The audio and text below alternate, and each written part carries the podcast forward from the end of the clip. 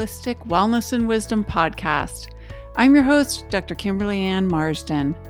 And on today's episode, I am joined by holistic health and performance coach and avid biohacker Austin Chikatilov.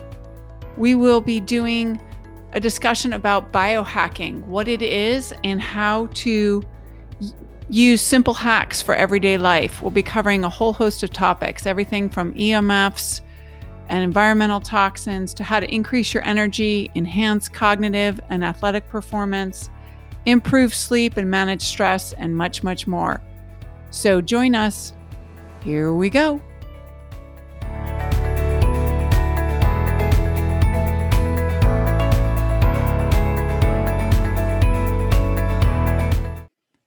Hello, hello. Today, I have a special guest with me. I have holistic health and performance coach Austin Chikatilov with me. Austin specializes in nutrition and functional medicine, and for the last few years, he has been on quite the quest. He's been on a deep dive into biohacking, which is a fairly new field. So, I have asked Austin to join us today to discuss biohacking. So, welcome, Austin. Thanks for having me. Anytime. My pleasure. So let's just jump right in and let's start with the very most basic question we can ask for a lot of people don't even know what is biohacking. So can you sort of just start with a general definition for all of us? For sure. So I like to think of biohacking as changing my inner environment and my outer environment to help optimize my biology. So basically, I like the way Dave Asprey puts it. He basically says, get rid of everything that makes you weak and then replace it with things that make you stronger and more resilient. And one of the reasons biohacking has come to the forefront of health and fitness is because of its ability to help us improve our longevity, our quality of life, and just overall energy levels. So it's a field that I'm super passionate about, and I'm excited to share with you guys all that I've learned about the field and what it can do for you. Excellent. Okay, so so it would be some of the simple basic ways that just an average person who said, "Hey, that sounds pretty cool. I want to get rid of the things that make me weak and I want to be strong." Okay, Austin, tell me what areas should I be looking at? Yeah, so you have to look at things in your life that may be draining your energy levels, whether it be EMFs or toxins in the environment like pesticides and heavy metals they may be being exposed to. And then also looking at your relationships and also your thought patterns and looking at do you have a growth mindset or are you living in fear? Is your inner critic really loud? All these things affect our physiology and we know that our thoughts can really change and become our reality. So you have to look at all aspects of your life. And then from there once you figure out the things that you need to get rid of you start bringing in things like gratitude and joy and peace. And this is just the emotional side of it. And then you could look at things on a physical level, like how can I improve my sleep, my nutrition, how am I moving, and how am I breathing every single day. It's these little things that people keep talking about, but biohacking basically takes it to a whole nother level because you can add in self quantification devices that can give you biofeedback on how you're doing and how your routines are affecting your physiology. And then you can make micro adjustments from there. So, biofeedback is one of the main components of biohacking, and it helps us get more information about how we're doing at a physical level. But I think what's also key is to really check in with ourselves on an emotional and spiritual level and see how are we feeling at the end of the day. Do we feel like we've fulfilled our purpose? What was our intention for the day? Did we embody that? And so i think self-reflection can come into play with biohacking as well and can help us improve from day to day because that's what we're trying to do. We're here to learn, grow, and improve ourselves and each other. Wow, that was a lot of information. in a very quick, short amount of time. I think we could take a deep dive into any one of those things that you just mentioned. But we're, like we said, we're just starting with the basics today. I just want to go back because there was, oh, and unpack some of what you just said because there was so much in there. Just going to sort of highlight the emotional piece and just say that's a great point about the fact that the impact of the thoughts on the body and all of those the emphasis that was made there as far as switching those negative thoughts or I don't want to say negative. Really, what I want to say is thoughts that are not productive, that are not healthy for you, and switching them with ones that are based in positive emotions like gratitude and resiliency and all of those. And then we're just going to push that one to the side because we have all kinds of other shows that talk about that. But I do want to go back to the other pieces that you talked about. Let's just touch quickly on EMFs. Can you just, for people that are not aware of what EMFs are, could you just briefly explain what EMFs are? Yeah. So electromagnetic frequencies are natural and they come from things like the sun, but there's these non-native native EMFs that we have to be mindful of that are emitted from things like phones and laptops and TVs. And these non-native EMFs are what really negatively impacts our biology and particular, they affect the calcium channels in cells. So there's basically an excess of calcium, so it can cause imbalances in magnesium to calcium ratios, and it can lead to fatigue, brain fog, and it's one of the things that zaps people's energy levels, and they're not even aware of it until they go see somebody who asks them about their exposure and if they shut off their Wi-Fi routers and things like that. So I think EMFs are one of the hidden triggers of a lot of chronic conditions that people are suffering from today. I agree. I mean, I should probably do a whole show on EMFs, but let's just continue down that road for a minute with the EMFs and say, can you just give us a list of some of the common devices that are emitting non native EMFs just for people that are not sure of how that occurs?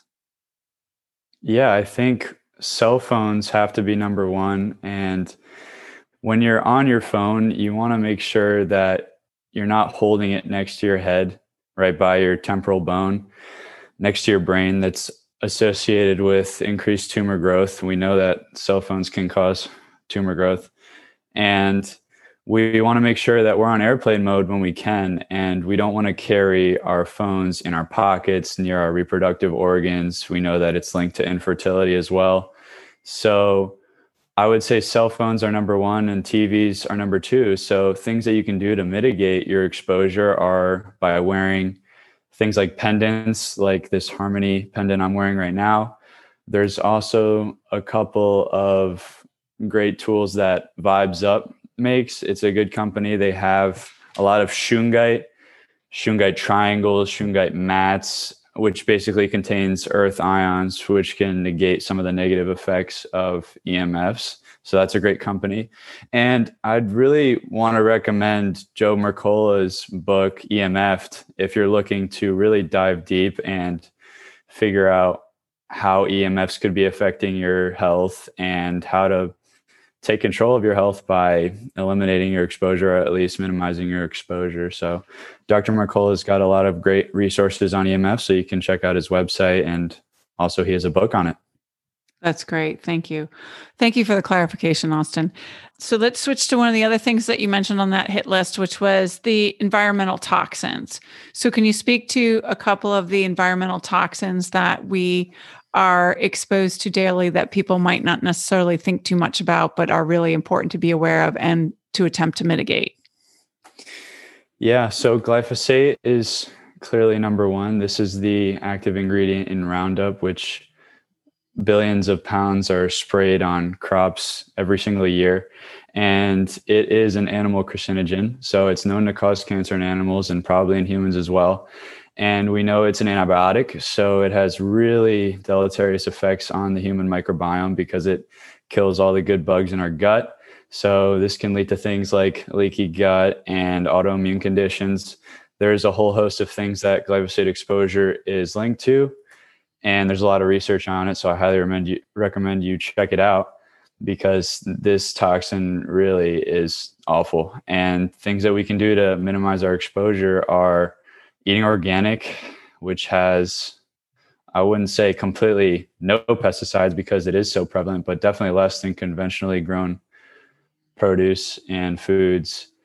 And then other things would be supplementing with things like humic and fulvic acids. So basically, it's this mineral supplement that this company Ion Biome makes, and it's known to increase the tight junctions in your gut, which can help prevent some of the negative effects that glyphosate might cause. And also, you want to include healthy detoxing foods in your daily regimen, things like algae, spirulina, chlorella, and berries, blueberries, raspberries. All these colorful foods can improve our detoxification abilities. So we want to make sure that we're including lots of color in our diet as well as drinking healthy, clean water. A lot of water is tainted. So that's a whole nother topic, but those are some of the things that you can do. Those are great suggestions. And the water, there are wonderful water filtration systems out there, and there now are reverse osmosis systems that put the minerals back in as well. And those are really easily available on Amazon. And the other thing I wanted to say is all of this is information, educational information. So before you make any changes or implement anything in your life, always check with a physician. We're not giving medical advice, we're giving educational information. So if you want to make any changes as far as supplements or anything, please make sure you check with your healthcare professional before you do that. All the things that we are mentioning today are well researched and verified, but for your own individual use, you always need to take that into account as well. Okay, so let's switch gears a little bit, Austin, and let's just say what would be, let's just say the top four or five areas that biohacking would be most beneficial for us to use every day in addition separate from the things we've already been talking about? Yeah so biohacking can really improve all kinds of areas in our life but if i were to choose five i'd have to say number one would be improving energy levels first and foremost. I think that a lot of people are suffering from fatigue and low energy and they just want that boundless energy to be able to do more than just work and and really just have boundless energy. So that would be one. Number two would be increasing performance in a variety of domains like athletic performance or even in terms of cognitive abilities and then i would say number three would have to be improving sleep we know how important sleep is to optimal health and that also coincides with increasing your detoxification abilities. And we had a whole podcast about that. So hopefully people understand how paramount detoxification is. Number four would be managing stress. So, stress management is such a key part of health and everyday living because we are in a society that is overloaded with information and there's a lot of things out there that can provoke anxiety. So learning to manage our stress levels is super important. And then lastly, I would say that biohacking can really help us build a community and really help us learn about the unique aspects of our bodies and how they function. And we learn that through self experimentation by implementing, let's say, one supplement and seeing how you feel over one to two weeks and then adjusting the dosage or maybe switching supplements or regimens from there on out. It's a constant growth process and you're constantly trying new things, finding what works and getting rid of what doesn't. And you're just evolving along the way. So those would be my top five benefits of biohacking. Okay, great. So now I'm going to ask you to go a little deeper on each one. So let's go back. And I believe the first one you mentioned was increasing energy. So, what specifically, if I wanted to increase my energy, would you recommend for some simple biohacks that I could do? Obviously, we know it's going to be different for each person, but some general general ideas that people could try to increase energy from a biohacking perspective? Sure. So, the number one thing to increase energy levels, I would have to say, is sunlight exposure and specifically the timing of sunlight exposure because of the effects it has on our mitochondria, which are those power plants of our cells that actually make the ATP or energy, 95% of it actually in our body. So, getting out first thing in the morning and getting that sunlight on your eyes is super key for your circadian rhythm. So, it can help your melatonin release at night, which then impacts your sleep so we know that circadian biology is really crucial for proper energy levels throughout the day. So it helps our hormone levels like cortisol and melatonin, which oppose each other. It helps regulate those hormones and it can really help you have sustained energy levels throughout the day. That's one thing. Okay. And so that's great for those of us that live in areas where we have natural sunlight. So, one of the things with biohacking I think is interesting is people sometimes think that it means that you have to use technology. And obviously, you don't always have to be using something that's technical. But this would be a case where are there what if you're in an area where there isn't sunlight, good sunlight? Like what technology could be used to assist someone who lives, let's say, in Oregon or some other place in the country in the Northwest where mostly gray, cloudy days exist? That's a great question. I think one of the top devices that people could use to help simulate that sunlight exposure is the Joovv device. And they have all kinds of light therapy devices that emit red and near infrared light. So you can use those devices to basically simulate sunlight exposure. And also, a quick hack would be exposing yourself to blue light in the morning because the sun is our major source of blue light. And we do want blue light in the morning when we're trying to wake up. So, exposing yourself to blue light, even if it isn't natural coming from the sun, can still help you out. Excellent. Okay. So let's move on to the next one I think you mentioned was two for the price of one cognitive and athletic performance enhancement.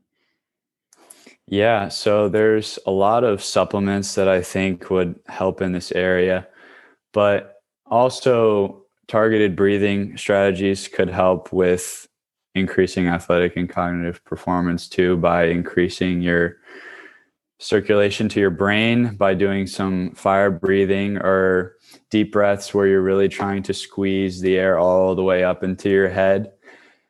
Wim Hof breathing is super activating as well. I like to do that before I have a cognitively demanding day.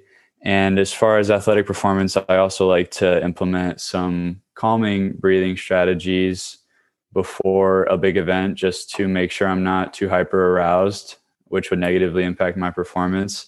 And in terms of supplements for athletic performance, I think creatine would be one of the top ones on my list just in terms of muscle recovery and building muscle strength. And also, it can be a nootropic, so it has cognitive benefits as well. So that's kind of like a two for one.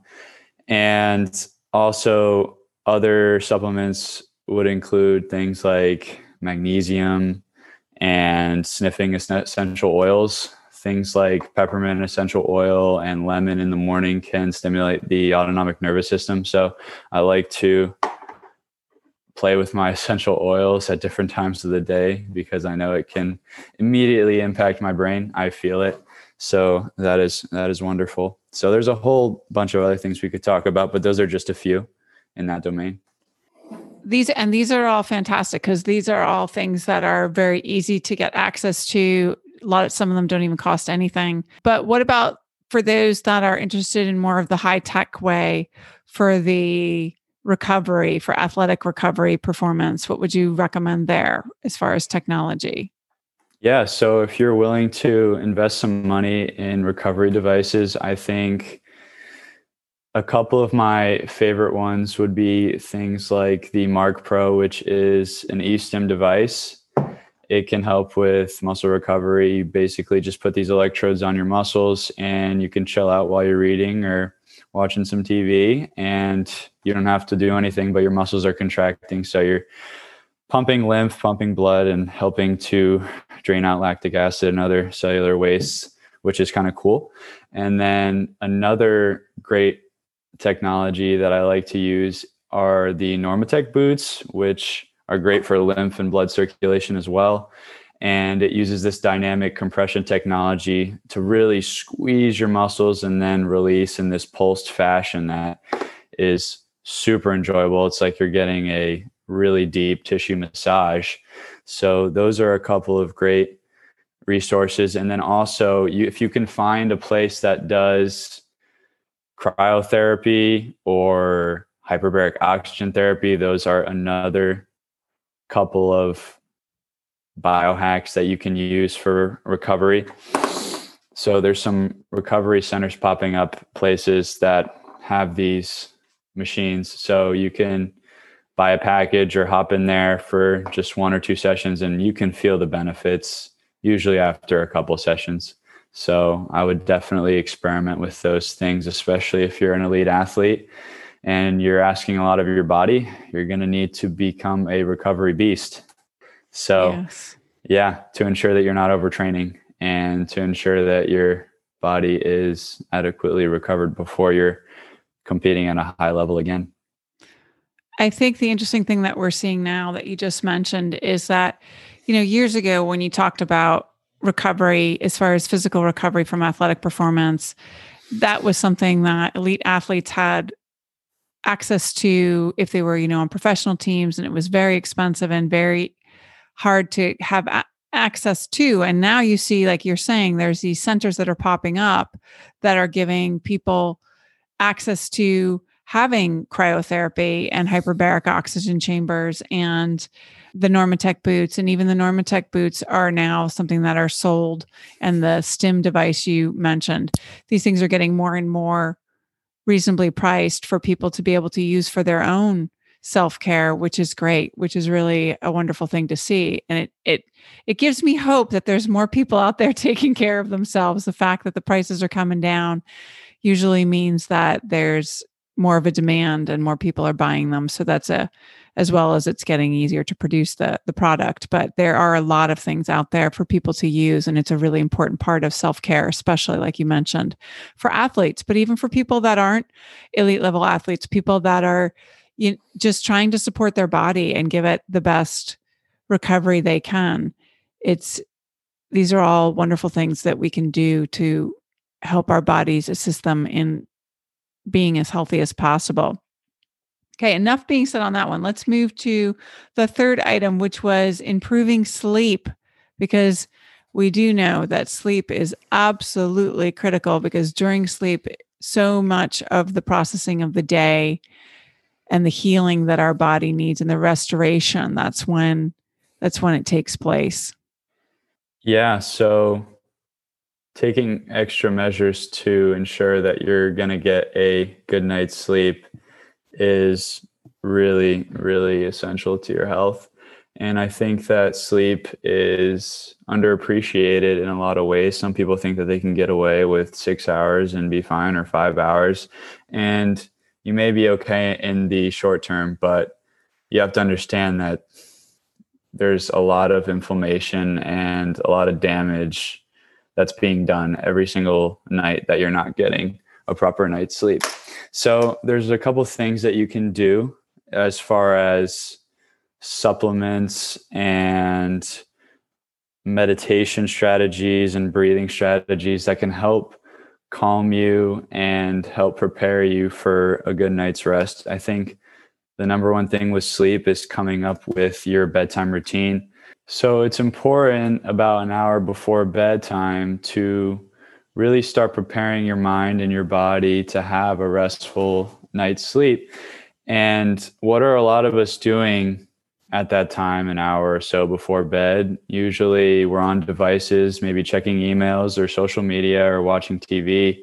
And these things actually activate our brain, our limbic system, and can keep us awake, besides the fact if you're not wearing blue light blockers, you're also suppressing melatonin, which is going to negatively impact your sleep. So, what I like to do close to bedtime is to start to wind down and really focus on myself and what my body needs. So that may mean targeted self myofascial release using a foam roller or other tool that I have to help work on my connective tissue and fascia. So, doing a nice rollout session, maybe doing a couple yoga poses and doing some slow, deep breathing, and maybe even meditating or listening to some nature sounds before bed. I find that super calming as well. So, all these different things you can mix and match to form your perfect bedtime routine and find what works for you because we really want to tap into that parasympathetic nervous system at the end of the day. And one thing that I just thought of that I'd like to mention is the use of essential oils again. And there's this specific blend that I've used for a couple months now, and I've introduced it to a lot of my friends, and they found it super calming. And it's this parasympathetic blend by Vibrant Blue Oils, which is Jodi Cohen's company. She has a tremendous story. So I'd recommend you check out her work and her essential oils. So that oil specifically, I like to inhale it either through alternate nostril breathing or whatnot before bed. I find it super calming. And other things you could do include herbal teas like lavender, chamomile, or lemon balm. And then if you want to experiment with different herbal products or supplements, my top four or five would have to be valerian root, passion flower, CBD, and also melatonin. So those would be some supplement options as well. Those are great. I just want to add a few things. Let's not forget our mushroom friends, lion's mane and reishi. Those are lovely supplements for helping with sleep as well. And they can come in tinctures or um, you can do a, like a chaga tea. There, so there are some in teas as well. Um, the other thing I wanted to mention too is everything that you just mentioned, Austin, as I was listening to you speak, what I was hearing you say is basically we want to calm the nervous system. We want to prime the parasympathetic nervous system and we want the sympathetic nervous system to take a back seat. You know, sympathetic nervous system, you've done a great job. You've done, you've done a lot today. Go take a rest and let the parasympathetic work for a while because it's that's what it's supposed to do. It's supposed to be our calming and recovery avenue. And so really all the things that you just mentioned are really helping our nervous system to shift gears. And I like the fact that you said it's like the hour before bed because people think, you know, a lot of times we can just do everything right up until bed. And then literally you hear the saying, what do people say? Fall into bed. No, you shouldn't be falling into bed. If you're falling into bed, you've probably overexhausted and burned out, you know, your adrenals and your sympathetic nervous system's on fire and you're falling in bed because you've overdone it, not because your parasympathetic is is functioning well. So the other thing I wanted to mention just from a different perspective for the sleep is it's really important to like Austin's talking about shut the brain off but one of the things that happens cognitively is if we haven't processed the emotions and the other thoughts and things through the day they start running around and dancing and jumping up and making all kinds of noise when it's time for sleep so you want to make sure that you've taken time at some point during the day either during that nighttime routine or earlier to process out whatever's happened that day. And a good way to do that can be a journal. You know, it can be, you can do it a lot of different ways, but one way is to get it down on paper and get it out of your head. However, you want to get it out of your head, get it out of your head because you don't want to do a lovely nighttime routine and then lay down where you're physically rea- relaxed and yet cognitively you're not. Yeah, I agree. And I think that another great strategy can be channeling a sense of gratitude at the end of your day mm-hmm. and going through your day and just coming up with a couple of things that you're grateful for from that day and really just review everything you did during the day and without judgment you can just take an observer point of view and you can see what you're happy about from the day and what maybe you want to work on were you as productive as you wanted to be? Did you get everything you wanted to get done? And if you didn't, just take notes. And this is part of biohacking and adjust, make adjustments and figure out how you can create more time and space to get what you need to get done. and go from there. Yeah. And that is, and it's so true. That's something I do every night with my daughter as part of her nighttime routine is we do prayers and we do what, you know, what three things are you grateful for today? And that helps the shift to sleep be about gratitude and about love and about peace and positive emotions and positive thoughts. And that's really the place you want to start when you're trying to relax into a sleep state. So, Let's switch to number four, which was managing stress. What biohacks do you have us for have for us on that, Austin? So the number one thing to manage stress, in my view, is meditation. So I know you've done a whole podcast or two on meditation. So figuring out what form of meditation works best for you and really establishing a routine. I like to meditate every single morning that just works best for me. It sets me up for success throughout the day. It keeps me grounded and helps me start off my day in a peaceful, relaxed state of mind. So, finding time and making that time to meditate is really important. And other things as far as biohacks to manage stress, you mentioned mushrooms. I've done a lot of research on adaptogens, and these mushrooms like reishi and cordyceps and lion's mane are known adaptogens. And what adaptogens, adaptogens can do is basically modulate the immune system in such a way where they can bring the body back into balance, back into homeostasis. So if the immune system is hyperactive, it can have a calming effect. And if the immune system needs to be ramped up, it can do that as well.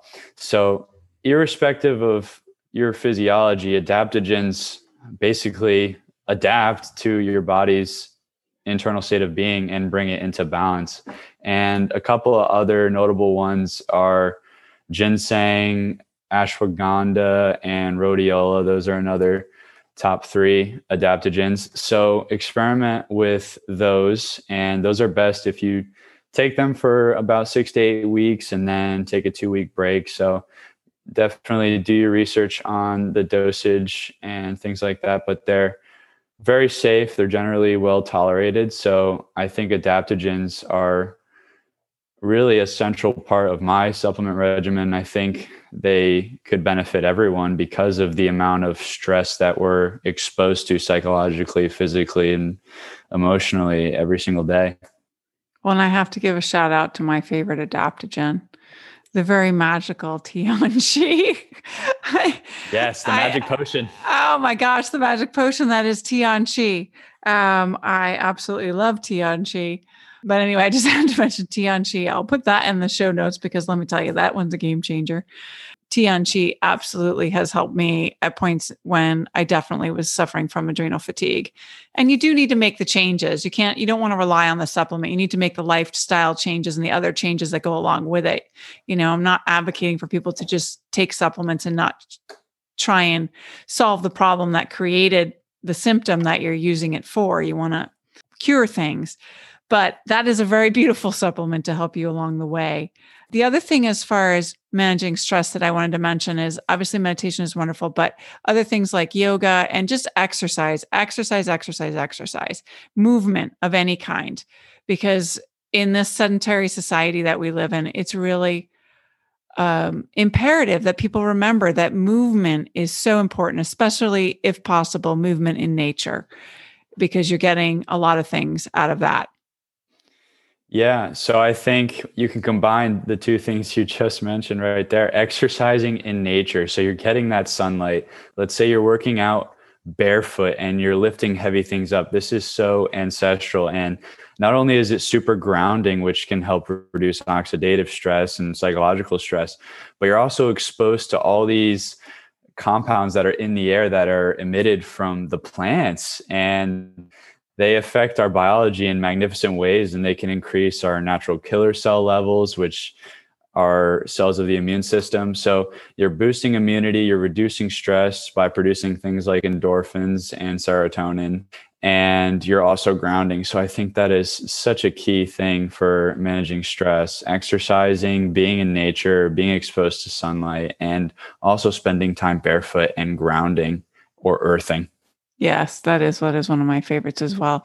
And it doesn't have to be a long period of time. And actually, what I just want to say, when you're at work, take those little breaks and get outside and move. And there's a lot of different ways you can move. You can move by just going for a walk around the building, the parking lot. It doesn't have to be anything tremendous.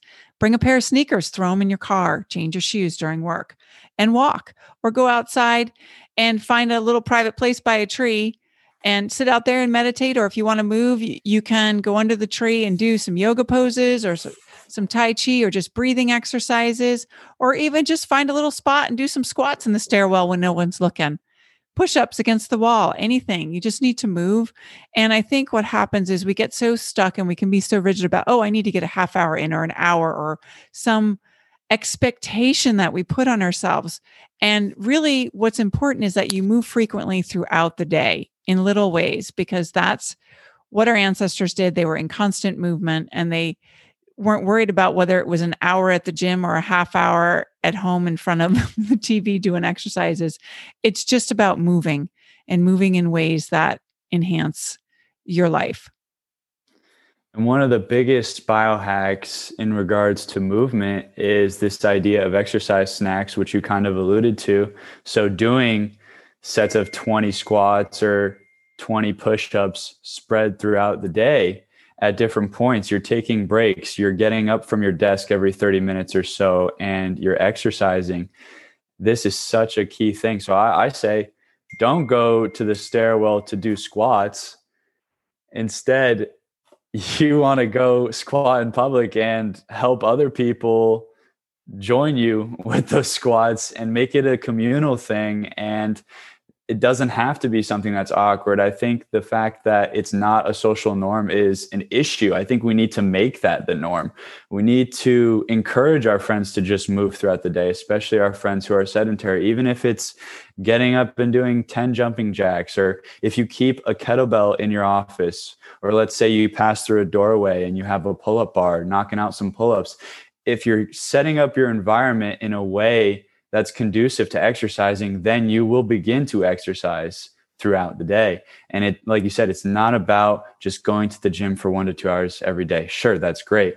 But the key is low levels of physical activity throughout the day. We know that's associated with longevity. And that's what people in the blue zones, where people live to 100 or more, do. They don't go to the gym. Most of the time, they're working outside, but they're at a low, steady state of intensity throughout the day and they go for lots of long walks and i think that's a great thing for managing stress and just for boosting overall well-being well i love something you just said that i had never heard i love the term exercise snacks I love that. I love that concept of exercise snacks. And wouldn't it be beautiful if in every workplace that was part of the culture?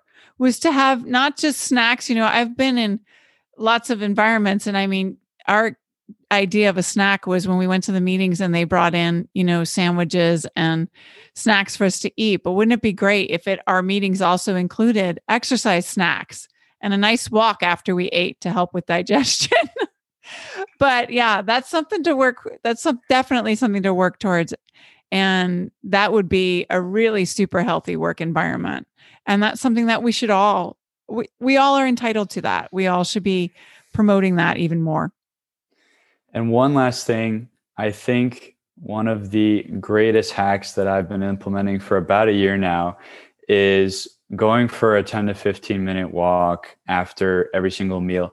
So by building exercise around your feeding times, you're improving your blood sugar levels because you're increasing insulin sensitivity and you're not just sitting down back at the desk right after you eat a big heavy calorically dense meal. You're getting up and you're moving so you're expending some energy throughout the day. So i think one of the greatest hacks is just to go for that 10 to 15 minute walk after the meal which can increase peristalsis which helps digestion and can improve your overall absorption of nutrients excellent excellent all right let's move to the fifth and final building community that was the fifth one.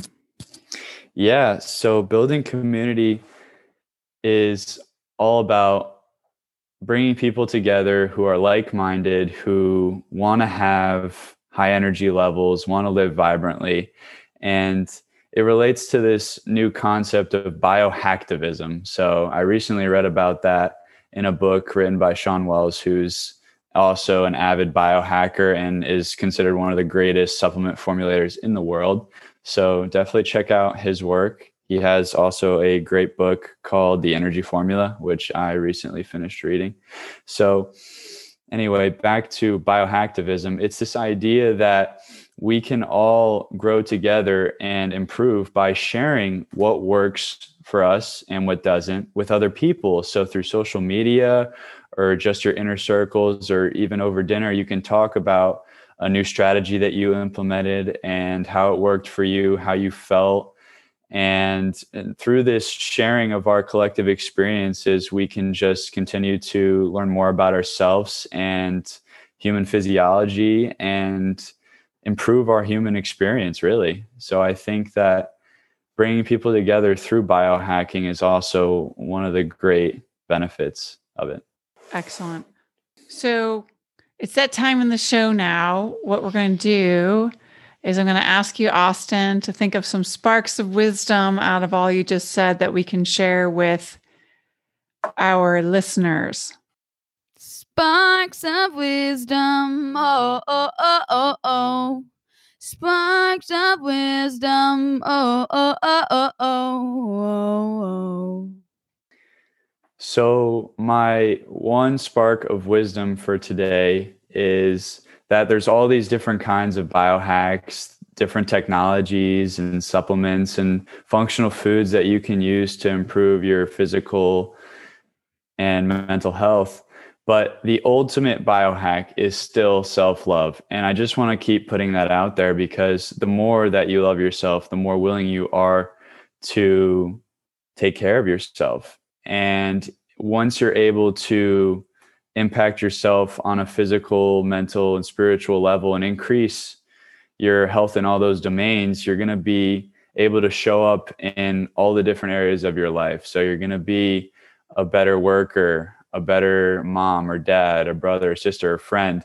So, really focusing on yourself and showing yourself self love is the greatest biohack of all time. Well, Austin, thank you so much for your time today. I think one of the things that struck me the most throughout it was everything that you were talking about as far as biohacking is really about self care and the fact that we really need to take care of ourselves. And I love that your spark of wisdom was about self love because to me, after going through all of these things with you today, it's really interesting to see that biohacking is really about the very basics of life it sounds like a highly technical, and in some cases, it can be a highly technical thing if you choose to use some of the incredible technology that's out there, but it really is very basic. And so, thank you for bringing all of that wisdom to the podcast. I do just want to ask you one last question. I'm sure a lot of people are going to be fascinated after all this information that you have shared. So, can you just tell us how, if people want to sort of go for a deep dive into biohacking, can you give us some ideas of some of the resources or places they might look and all the things you mentioned? I will be sure to put in the extended show notes for people, but if you could just speak to that for a minute. Yeah. So, two of the top biohackers that I follow currently are Dave Asprey and Ben Greenfield, and they both have a lot of resources. As far as books go, I think Ben Greenfield's book Boundless is by far the most comprehensive guide to things biohacking and optimizing your mind, body, and spirit. So he does a deep dive on a lot of the things that we talked about today and much, much more. It's a huge book, it's like a textbook size. And Dave Asprey also has a book called Superhuman. So if you're looking for cutting edge ways to increase your health span and really experience human life to the fullest, I highly recommend checking out that book as well. And lastly, I think that another great resource would be this podcast. Thank you so much. That's so sweet. Um, well, I think on that note, I think we'll wrap it up for today. so thanks again for your time. And to all the listeners, thank you for listening. We appreciate you so much. If you would leave a rating and review, that'd be really helpful, really helpful for me and for the podcast. And as always, if you have any questions or thoughts about future shows, just send me an email. Always willing to listen. So, as always, be you, Be you. Be, be love. love, be, be present. present.